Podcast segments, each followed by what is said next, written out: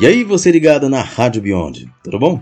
Aqui quem fala é Leandro Martins e tá no ar um episódio especial. Já estamos em novembro e com ele vem aí o Novembro Azul. Sabe do que se trata? Vem com a gente, caso queira saber. O Novembro Azul é uma campanha de conscientização realizada por diversas entidades no mês de novembro, dirigida à sociedade e, em especial, aos homens, para a conscientização a respeito de doenças masculinas, com ênfase na prevenção e no diagnóstico precoce do cancro de próstata.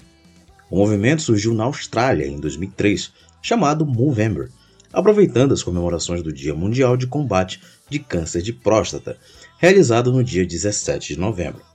Em vários países, o Movember é mais do que uma simples campanha de conscientização. Há reuniões entre os homens com o cultivo de bigodes cheios, símbolos da campanha, onde são debatidos, além do câncer de próstata, outras doenças como o câncer de testículo, depressão masculina, cultivo da saúde do homem, dentre outros.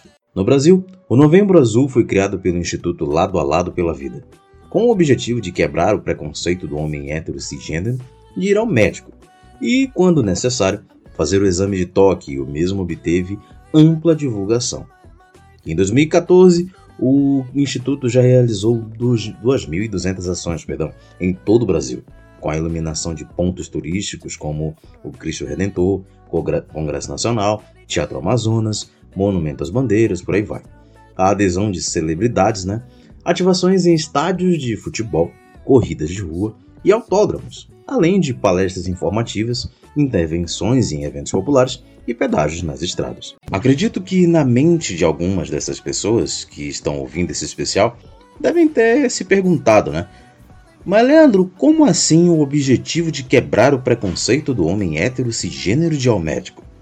Bom, graças né, ao preconceito, vergonha, medo e masculinidade frágil, o homem, por esses motivos, não vai a um proctologista ou evita passar por tais procedimentos. E graças a isso, o câncer de próstata teve um mais aí de 68 mil novos casos. E isso dados de 2020. E tem mais. A própria campanha é excludente com as mulheres trans e travestis, que também correm riscos. Saca só. A campanha Novembro Azul alerta a população para a realização né, do exame de toque e da dosagem sanguínea do PSA, né, que é o antígeno prostático específico, que podem né, indicar aí precocemente o aparecimento do tumor evitar as consequências. Atualmente, a formação médica no Brasil não se aprofunda no tema da saúde das pessoas trans, ocasionando aí uma distância entre pessoas trans e os profissionais de saúde. Nem sabemos exatamente né, a idade em que travestis e mulheres transexuais devem começar a pensar no assunto. Devido à dificuldade de acesso a profissionais capacitados e falta de medicação na rede pública, a população ainda enfrenta o desafio da automedicação, o que tem trazido agravos né, na saúde de pessoas trans. É muito importante atentar-se né, sobre o protocolo de prevenção de, e exames, né, e em caso de dúvida, buscar locais de acompanhamento para a realização de um acompanhamento mais especializado, né, a fim de minimizar e diagnosticar o câncer a partir dos 40 anos de idade. Há uma chance de cura, dependendo das características do câncer, de mais de 95%. São números expressivos se tratando da cura da doença. Infelizmente, a falta de representatividade e visibilidade nas campanhas de conscientização também faz com que pessoas trans não procurem ou não saibam da necessidade da prevenção e que, com o uso de hormônios, pode causar problemas relacionados ao câncer de próstata. Não debater significa não reconhecer essa questão e possibilidade. As travestis e mulheres transexuais que têm uma expectativa de vida de 35 anos. Vale frisar isso aqui porque comparado à expectativa de vida do brasileiro, que é de em média 72 anos, é algo preocupante. O Estado e as campanhas deviam se preocupar bem mais a respeito do assunto.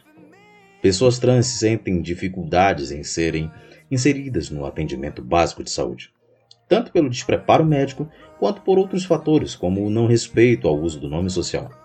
A falta de um atendimento especializado reflete a defasagem de estudos e políticas públicas para o setor. Sabendo de tudo isso, além do meu apoio à campanha, fica também essa crítica.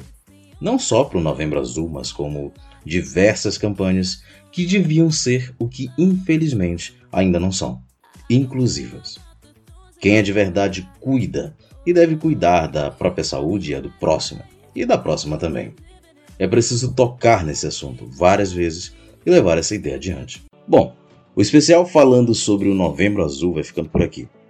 Desde já deixo meus agradecimentos e créditos né, ao Instituto Lado a Lado pela Vida, né, ao site Brasil Escola, que eu pude coletar as informações quanto à expectativa de vida do brasileiro, ao Instituto Nacional de Câncer, o INCA, né, pelos dados quanto ao câncer de próstata, e por último e também importantíssimo, a ANTRA, Associação Nacional de Travestis e Transsexuais, que debate muito bem essa questão de exclusão de pessoas trans em campanhas de saúde pública, como por exemplo o Outubro Rosa e o Novembro Azul.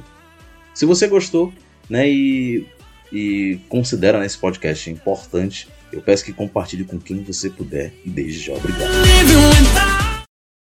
Por mais que tenhamos essa campanha do Novembro Azul, eu não posso deixar de dizer que além de azul, o novembro é preto. Quem entendeu o recado sabe bem do que eu estou falando. Aqui quem falou foi Leandro Martins.